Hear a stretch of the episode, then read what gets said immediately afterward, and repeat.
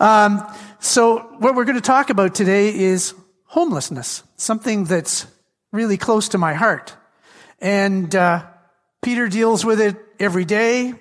David, in his day job, is a social worker and works with people on the edge. So we've kind of set up here, sit down guys. We've kind of set up here a, like a little living room space. We've got a couple, of three armchairs. We've got a coffee table. We've even got a artificial plant. And, uh, it's, uh, it's kind of homey. And this is the, you're in our home. It's actually God's home. And it's our, it's a house, the house of God. So it somehow seems appropriate to talk, have a conversation about homelessness in this place. So I've been thinking about it quite a bit over the last, well, last few years. Um, there's, there's so much tied up in the idea of homelessness. Home, like home is, home is more about, it's not about just about shelter and security. It's also about uh, family. It's about uh, um, our, our sense of identity. And when you lose those things, what do you got? And I was thinking, you know, homelessness is a big theme in the Bible. Like right from the very beginning, Adam and Eve, you know, they, they sin and they're driven from their home in the Garden of Eden. Then we, we learn about Abraham. Abraham, God calls him to leave his home and to wander with him together on this journey that seems to never end. He has no home. And then we, we learn about David, not this David, uh, the, the David who became king. And he was, for years he was homeless as King Saul uh, pursued him out of jealousy and rage. And then we learn, you know, years later, the, the kingdom of Judah is carried away. The whole nation is carried away from their home into bondage in another country, in exile. Eventually they come back and they reconstruct their home. And Jesus, Jesus was homeless. He talks about foxes have holes and birds have nests, but the Son of Man has no place to lay his head. And he wandered with his uh, 12 disciples and a small group of people all around through their country and, and went to wherever the people were in the street. And actually, uh, that, I could talk about that for a long time about how Jesus, it's kind of like your work and your work. Jesus, in a, in a time when people, where everything was unclean for Jewish people, Jesus would touch people who other people will be afraid to touch. And then we have Paul, who leaves his home and everything he knows to bring the good news to the Gentile world. That's a lot about homelessness. But you know what? I, in thinking about it, none of those people were really ever completely homeless because they, they had their home in their relationship with God. So it was kind of like a mobile home. He went with them wherever, wherever they went. So um, this morning we're going to have a, a bit of a conversation about this, the three of us, and I don't know how it's going to work out. And there's, and we, you know, we've got 20 minutes, half an hour, and I've probably used up two thirds of it already, just yakking. And um, but it may take a little longer, but I invite you to be part of it. But before we start, let's pray. Father God, we thank you that we have this home with you and that we can come together today to worship you. And we ask you to send your Holy Spirit to guide us in the things we are about to say. We have stories to tell and we have an important message to share we ask you to move amongst us, amongst David and Peter and I as we share, amongst the people sitting in our midst, amongst the people who are watching this at home on their, on their computers or their phones. Maybe not right now, maybe tomorrow, maybe next week, maybe six months from now. We ask you to guide us through this worship. Bless us with your message in Jesus' name. Amen. So,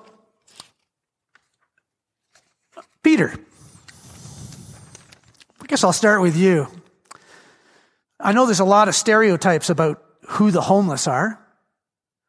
I mean, I, Peter and I are, I get together with Peter once a month and a bunch of other people. Sometimes more. Yeah, that's right. Because uh, I'm on the board for the Ottawa Mission. And Peter often, at, at every meeting, shares what's happened in the last month. So who are the homeless? Is that a question, a fair question to ask? Sure it is, Gord. And uh, I should point out, Gord not only has been on the board of the Ottawa Mission for some time and a great contributor, but he's also the chair of the board of our property outreach uh, wing of what we do, uh, which is Holland Properties. So we have a lot of housing projects, mixed market, uh, second stage, and other housing that we do in, in the city to help uh, make affordable housing available to those who come out of the shelter. And Gord's the chair of that group, and uh, certainly a huge piece of that wing of what we do, and it keeps us at the forefront of finding housing. So thank you for that work as well, too, Gord.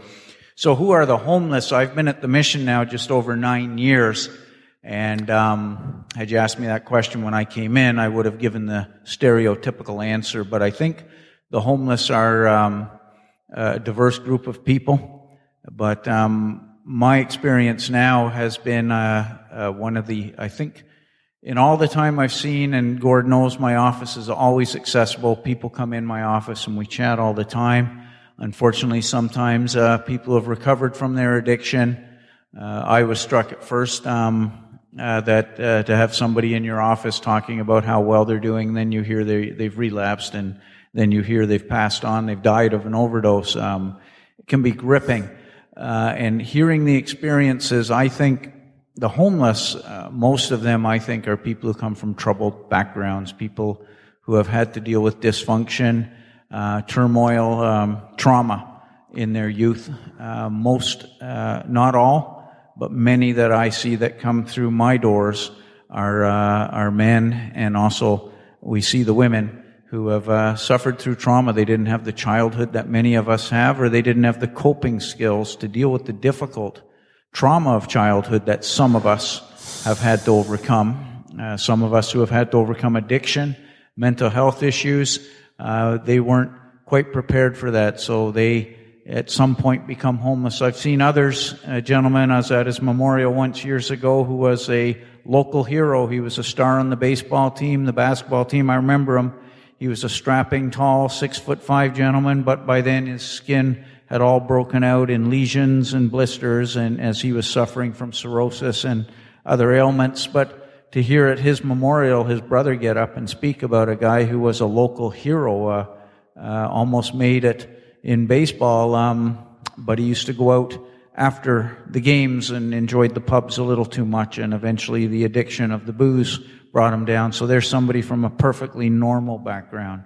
So in all my years, I've seen the different faces of homelessness. Um, sometimes there are refugees who come to this country, people who are displaced and just can't find a place to live, and we see them now living in motels when we look at a definition of homeless that's someone who's homeless. We have many indigenous and Inuit people coming now into the city who end up homeless. And that is the face of homeless now. So there's many, many faces of homeless in this city of Ottawa um, that that we see. To answer your question, Gord, and uh, it's it's just a shame that anyone has to be homeless or defined as homeless in a, in a country in a city like this. And, I think it's a growing problem as well, is it not? Like the number of people who are defined as homeless is increasing. Yeah, and, and that's the problem is how do you end homelessness? Well, you have homes. Uh, there's a lack of affordable housing in this city when you see the average rent of a one bedroom apartment now approaching $1,300 a month.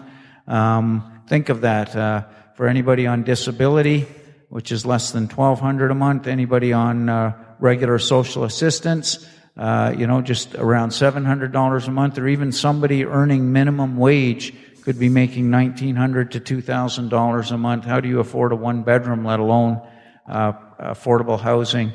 Uh, so we need more homes, and that's what part of the work that Gord does for us is looking at opportunities to build more affordable housing. Uh, if we can even start trickling up where people who have jobs or low income or, or, on social assistance but don't have the mental health and addiction issues of many who are in our shelter, if they could find housing, then that opens up other uh, one bedrooms, rooming houses, and that for people to come out of the shelters. But it's not happening. We keep hearing promises of builds, and the builds aren't happening. One, one of the, I, am a retired architect, and uh, my last project that I've worked on Peter knows about it. David knows about it. Many of you probably know about it. But the, my last project that I worked on, focused on for like five years, was the Salvation Army shelter that was proposed for uh, Montreal Road in Vanier. And um, at the beginning of that project, well, first of all, I digress, but first of all, I, you'll be hard pressed to pro- find a purpose built shelter anywhere in North America, in any city. There might be five in the whole continent. And yet this is a growing pro- pro- uh, problem. And uh, they're always, always, almost always anyway, like the mission, like the Shepherds of Good Hope, like the Salvation Army's current facility, they're all existing buildings that have been adapted to the use in an emergency kind of situation. They're never, they're never very good. They're always overcrowded. They're always um, substandard. And, and the people, it, what they have that's really great is the people who work with them. And that they have to work in this crummy facility. So when we started that project, I went out on a field trip with the team from the Salvation Army and we visited one of the few purpose built shelters. And we went to Portland, Oregon.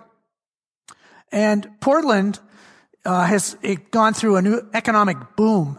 So as we're walking, it's in the downtown area where this, it's like a eight story building. Bottom part, lower levels are a shelter, and then above that is, is supportive housing. And as you're walking towards the building, you start to see pup tents on the sidewalk. All, all along the sidewalk. And it's, and in what happened in Portland, there's no rent controls, no, anyway, the economy had gone nuts. And so people who had minimum income kind of jobs, like working in retail or in fast food or anything where you're making minimum wage, couldn't afford their rent anymore. So they became homeless. So it's another whole category of people, families living in tents on the street. Uh, and I found that really, really uh, uh, disturbing. Um, so there's lots of different causes for homelessness.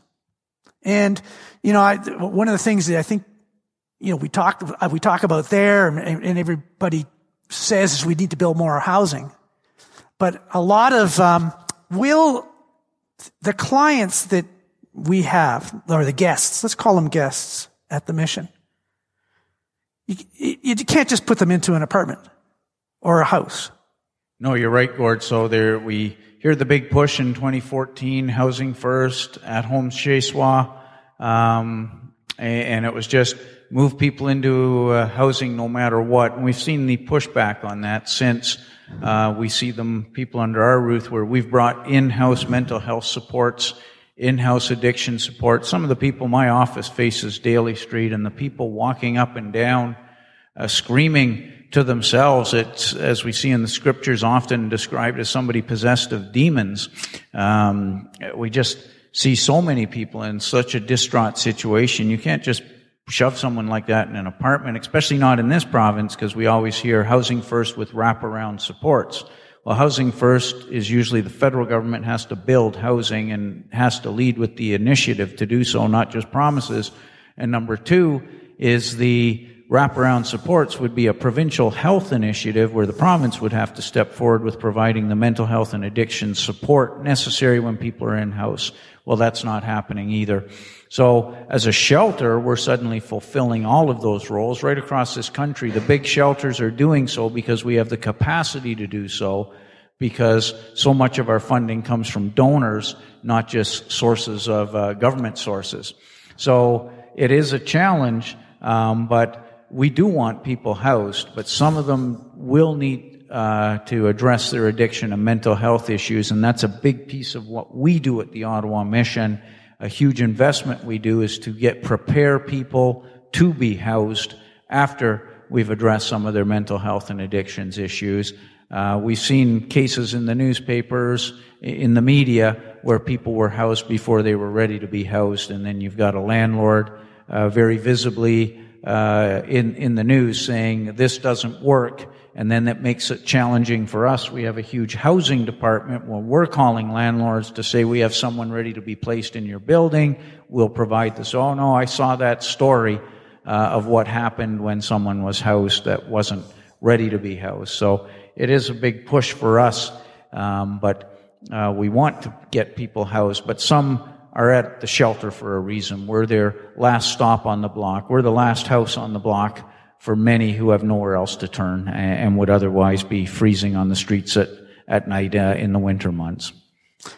So one of the things that's really cool about the mission, and I don't think people generally know what happens at a shelter. They know like there's three hots and a cot. That's what we used to call it. Like you get a place to sleep and you get three meals. But the idea is to kind of help people move on from beyond that to, to get their life in order. Uh, so there's all kinds of stuff uh, that is done towards that. They have a the mission has an addictions program called Lifehouse, and when people are ready to to go into that, not everybody is about got an addiction problem. Uh, there is the hospice, uh, homeless people who are dying have to have a place to go. And so we have the hospice, and it's a partnership with um, uh, Ottawa Inner City Health, and I think Care4 is part of that, are they not? Yeah, Care4 provides the staffing for yeah. Inner City Health, who uh, provide them for our hospice. And one of the coolest things that the mission does, there's a lot of other things too. There's a lot of other partnerships. But one of the coolest things that the mission does is related to a guy named Chef Rick. And um, do you want to tell a little bit about Chef Rick?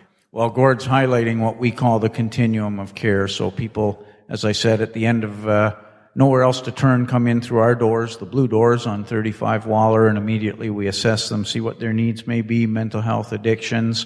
Uh, maybe they just need a place to stop over uh, until we can find them housing, and they're they're here from uh, they've gravitated from one of the smaller communities. People, why are there so many people who are homeless in the big cities? Because they gravitate to the big cities because that's where the action is, the opportunity is. Whether that action that's where the is, services are. That's where the services are. Maybe that action is a drug addiction. Uh, I spoke to a gentleman once who came here from the streets of Smiths Falls. He had been kicked out of his home by his parents. He was 21 he walked up and down the street of Smiths Falls, said, I'm hitchhiking to Ottawa. And there he was at the mission a day later. So that's where people gravitate to. But then we begin the process of healing, of, uh, of getting people back on their feet and to that continuum of care, getting them the supports they need through the addictions program, for instance. They'll go into stabilization. They'll then go into an offsite addictions program, a residential program, 13 beds where we have excellent 24-7 counselors for five months intensive because our, our issues, uh, our, our, our guests' issues are often quite deep to address the trauma. Then they go into second stage housing so they can learn to cohabit with others in an environment where now you're sharing the remote, you're sharing the kitchen, etc. Uh, many of these people have been in jail, incarcerated, or in shelters where they didn't have to learn to cohabit. And then they're ready to be housed, and that's when we house them into one of our buildings or into another building. So it is a continuum of care, and along the way they may find a job. And years ago, Chef Rick started a job training culinary uh, program where people actually graduate a five month program with a certification in culinary in the culinary field, and we have a 89% placement rate into permanent jobs for those people. So they could come from our addictions program. They could be a newly landed refugee who can't get work in their field. So they go into the culinary field and they now train at Chef Rick's on Rideau Street, the former Rideau Bakery. And, and again, we just graduated 13 students into jobs uh, about uh, three weeks ago, and what a pleasure to attend that ceremony to see all 13 placed into jobs. So uh, that's how you keep a continuum of care going and uh, keep people from being homeless or recidivism returning to homelessness is by providing them hope and dignity uh, sometimes faith through our chaplaincy services, but getting them back on track to uh, stabilize a stable life where they can uh, they can then have a future. I, I remember going to one of those graduation ceremonies a couple of years ago. And what they often do is, well, always Chef Rick will have some of the graduates or maybe last year's graduates give a little testimony about what, you know, what this has done for them. And there was this one guy he was younger than me, but older than David, uh, who was wearing a suit, balding, glasses, looked kind of distinguished. And he had been in banking and he had, he had developed an addiction and his whole life fell apart and, uh, found himself on the street in the mission and, you know, now was starting a new life working kitchen.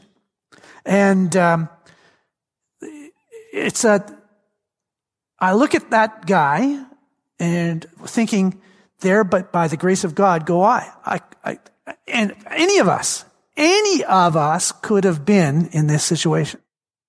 You're right, Gord, Alex, a uh, $300,000 a year banker in Toronto uh, on Yonge Street became a $300,000 a year cocaine habit that destroyed him and his family. And um, uh, eventually he found a way back, said, I'm not going there again. Yeah. And now I believe he's a sous chef in a leading restaurant here in Ottawa, doing what he loves, not the same pay, but free of his addiction and, and on a journey of faith and hope. Faith is a big part of it. Um, the chaplain, the, the, the mission, this is not divorced from the idea of God being part of recovery or home, finding a home or finding yourself faith is part of this all the way through it. And uh, uh, we we had this fantastic uh, chaplain, chaplain Timothy, who just retired. And now we have a new guy who was working under Tim, uh, uh, Dave, who's uh, taking over. And and one of the beautiful things about Timothy was he saw that his ministry was more than just the guests; it was the staff and the volunteers. Um, uh, we could go, I could go on about this for a long, long time and I better stop. But it, I just want to make sure people understand that this doesn't happen in isolation from the concept of, of the, without the Spirit of God. The Spirit of God is moving through that place all the time. David, you, you, you, you got a different perspective because you work with people in the community probably trying to keep them out of homelessness to some degree. Um, and you have your own experiences as well. Maybe you want to share a little bit. Absolutely. Um, so before I get to uh, share about my personal experience, um, I would like to talk about a, a stream that produces homeless, homelessness that um, Peter did not refer to specifically um, this one has to do with people who are fleeing their countries um, because of war, um, and we see what's going on around the world. Um, people are leaving their countries seeking refuge somewhere, and sometimes they end up in Canada, in US, in France, in other countries in Europe, and governments do not have enough housing for these people. And people from different walk of life, um, different social, uh, wherever they were from, where they were, they, are, they were, on the social ladder found themselves homeless. So I think um, I can relate to this specific experience. Um, I went to the U.S. Um, a number of years ago. It's been almost 30 years ago now. Um, I applied, um, fleeing those circumstances that I was referring to earlier. Um, I applied for refugee status um, um, in, in the U.S. Um, this is a process that takes a long, long period of time. The time you apply, and then to the time you get to see a judge, and then it takes five years, some people 10 years. And then by that time, many of us, many of these people get settled in the country. Um, people have homes, people get married, they have children. Some people went to school and and make it very high on the social ladder. So when it was time for me to go before an immigration judge to listen to my case, um, I was found ineligible um, to get um, legal status, and I was told that I have this tiny time window to leave the country. And uh, you can imagine by then I have a family, a wife, and, and three little children. And I did not know what to do, but I did not have a lot of alternatives. And then I was on a minivan in my way to Canada, a country that I did not know anything about. I didn't have anyone to a family member to go through or a best friend or someone I grew up with and anything. So strangely, on September 4th, today, Today. September 4th of to- uh, 2008, w- me and my family, or my family and I, we stepped our feet on Canadian soil. Wow. And we were living what the American call the American dream. uh, my wife uh, was a nurse, and uh, I was I studied business management, and we were doing pretty well. And then, in a fraction of a second like that, we found ourselves in a new country, three little children, and ended up in a shelter somewhere in Ottawa.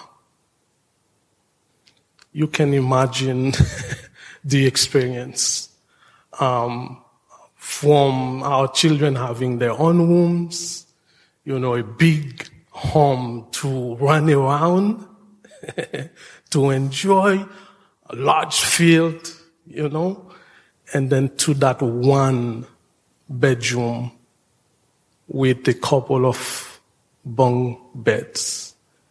And then we lived there for almost eight months. And some people live in those circumstances for like two years, five years, or even more. But you can imagine from one second to another, you find yourself in that situation and how detrimental it can be. And some people, to cope with it, go to alcohol, drugs, and all sort of things in order to to quell um, and to overcome the situation, and then they end up with with addiction, and then their life being destroyed before everyone's eyes.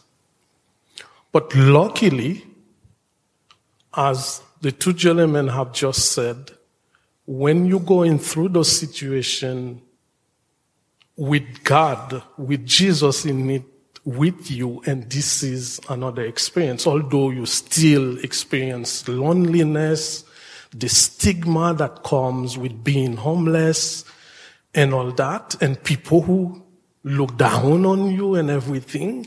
People sometimes who are working with homeless people, possibly there are people who are doing it just for the money, not because they want to uh, uh, uh, uh help the homeless, and then sometimes make you feel like you are just a piece of dirt. But I was lucky enough to go through it with Jesus directing what the future was going to look like for me. Um, today is not about counting my blessings, but if I were to tell you where my family and I are today, you will say hallelujah. but it is not about counting blessings today. It's about telling you that homeless, the homeless people are not the only one who just maybe were using drug or alcohol and they find themselves on the street. It comes from different streams. And the church has a role to play in that. Um, to not say too much, Gord, I think I would, I would stay right there. Thank but you so much. That, question, thanks for sharing that uh, with us, and I know that was hard. Um, I don't have that experience, and and I'm I'm glad that I don't have that experience. I know that you're not the only one in this congregation who's been through this. That that there are other people sitting here with us today who have been through that, and um, it's uh, incredible. Um, when I was presenting the design of the Salvation Army shelter, uh, the Salvation Army had me. They wanted us to to you know everybody. There's all these public meetings, and the neighbors are terrified because you're going to build this near their house, and and they don't want it. But the most important presentations we did were to the guests. So we did twice, two different presentations of what the proposed scheme was about for people who were staying there and staying at the Salvation Army. So it was mostly men. There were some women came in as well. And um, I remember some of them speaking to me because they could ask us questions about. They don't want us, do they? They already knew that nobody would want them, and that they uh, were not wanted in the neighborhood. And uh, it was really hard. And like there was this one guy who had lost his whole family, um, was had, was suffering from addiction, was living in was in their program. They in the, the the, the addictions program. It's all there though, and and they've got no private outdoor space, you know. And they go outside during the daytime, and there's all these predators hanging around out in front of the building, waiting for them, and how you know offering them a better life with some more drugs or some more booze or whatever. And he said, it's really, really hard. It's really hard to, to give, to get out of this. When I was a kid, my dad was a Baptist pastor in uh, Cochrane in Northern Ontario, a small town. If you take Highway 11 north out of Toronto, um, or I guess the 400, the 400 turns into Highway 11. You go through uh, Barrie, and then, you know, on up beyond that to the Muskoka Lakes, and then beyond that you get on up to North Bay, and then go further north past North Bay, you, it gets lots more forest. And Cochrane, the, the Highway 11 goes to Cochrane, that's as far north as it goes, and then it goes, it immediately turns due west and goes off towards Kapuskasing and Hearst. And so it's the Trans Canada, the northern branch of the Trans Canada, and there was a this little Baptist church there that my dad was the pastor of. And we lived right next door to the church. I was, I was, you know, this is, we moved when I was in grade six. So, you know, grade four, I was like 10, 11, eight. We didn't ever lock the door. You'd come home from school, just walk in the house. And often, maybe once every two or three weeks, there would be a knock at the door and there would be this rough looking man um, really rough. And uh, often they smelled of alcohol, and they wanted to see my dad. And so we, you know, I go, Dad, there's a man here to see you, and he'd come down. And he, dad always, always treated them with respect. Um, there was no shelter in Cochrane. And these guys were coming in off the highway or out of the bush or whatever.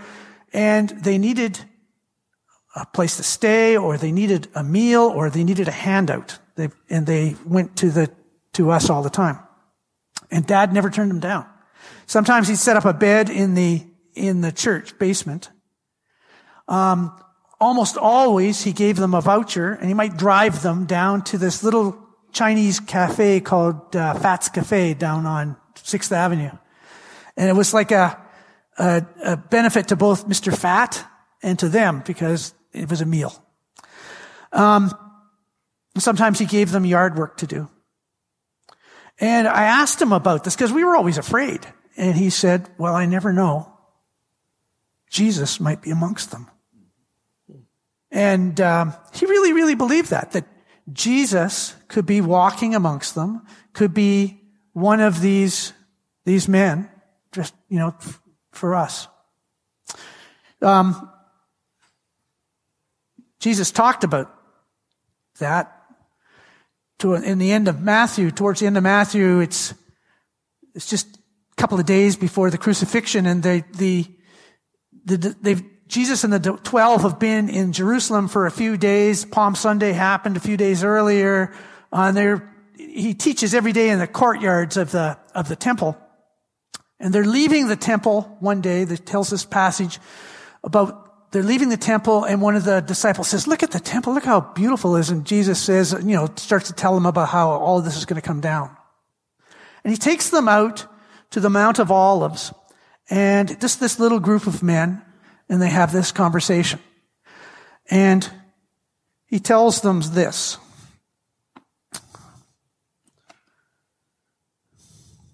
It's about, he's talking about how things are going to end. When the Son of Man comes in his glory and all the angels with him, he will sit on his glorious throne. And all the nations will be gathered before him and he will separate the people one from another as a shepherd separates the sheep from the goats.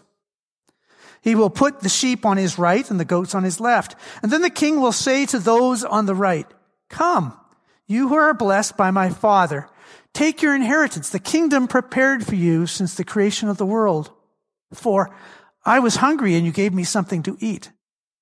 I was thirsty and you gave me something to drink.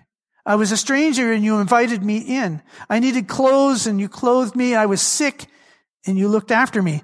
I was in prison and you came to visit me. Then the righteous will answer him, Lord, when did we see you hungry and feed you or, or thirsty and give you something to drink? When did you see you as, as a stranger and invite you in or needed clothes and clothe you? When did we see you sick or in prison and go to visit you? And the king will reply, truly, I tell you, whatever you did for one of the least of these brothers and sisters of mine, you did for me. Before uh, Gord conclude, maybe with benediction and whatever else He has planned, um, it, it, it, feels like um, it, it is a sad uh, moment, a sad environment, but it's not supposed to be, although we are talking about homelessness. Um, maybe I will share a little joke to cheer you guys up. um, while we were uh, living in the shelter, giving our children were so young, they thought we, we were in a hotel because we, we have left our home. And then when we left, um, it was a time we were planning our vacation, and they thought we were on our way to some hotel room somewhere um, to to enjoy our time and, and so on and so forth. And then when we admitted to uh, to the shelter, you know, one day, three days goes by, and uh, I went by, and one of them say, uh, uh, pointing the little finger in my face, "Hey, Dad, what kind of hotel is this?" because this is not the kind of hotel we used to to go and enjoy time on our vacation. Um, I would also take a second, Peter, to thank you um, for uh, the heart of serving people who are in need in the community, um, specifically those without home and battling um, addiction. Um,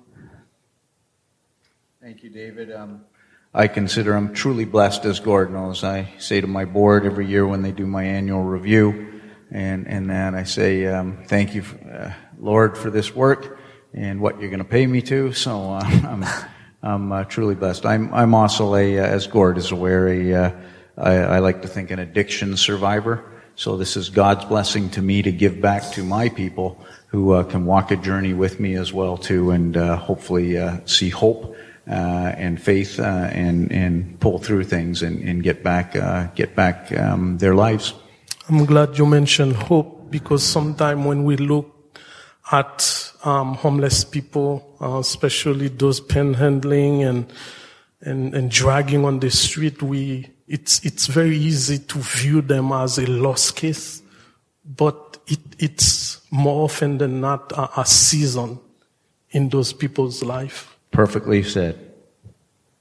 I, before I close in prayer, I just want to tell you one more small story.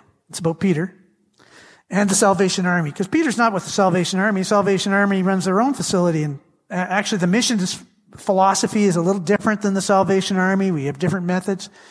But when we were doing, uh, tr- trying to, to present this to the community, we had this open house that was uh, out at a hotel. and um, Paul Black was there because he was working on the, on the project as well. He was a planner. They had a, so we had all these stations and hundreds, maybe thousands of people came through. And a number of the stations in this big room were Salvation Army stations about, you know, this is what we do here. This is one of the other programs we do. One of the other, and one of them was about addictions. And Peter had come along. He was there just to kind of offer support. And he's, he told me this story. And he's standing there next to this, this young woman, or nearby, this young woman is talking about their addictions program and what they try to do. And this, this angry neighbor is saying, they never change. They never get any better. And Peter says, uh, well, I was, I'm, I'm a surviving addict and I'm here today and they do change. Yeah. And, um, That's why. That's what changes things. Let's pray. Father God, I, I thank you for this time together. And I know we've talked a lot and I, and I probably talked too much and, and we've had, we've had some really honest, um, exchange here about a tough thing. And Don't ever let us keep us keep us aware of who we are supposed to be. That we that you could be amongst us at any time. That you could be the person who needs shelter, the person who needs a drink, the person who needs clothing. We thank you that we do have a home. We have our, the places we live, but we have this home in you in this place, in this community that brings us together. We ask you to take us home to our houses and our lives that we have, do every day of the week, but to keep us conscious of who you want us to be. And to be conscious of the truth. In Jesus' name, amen.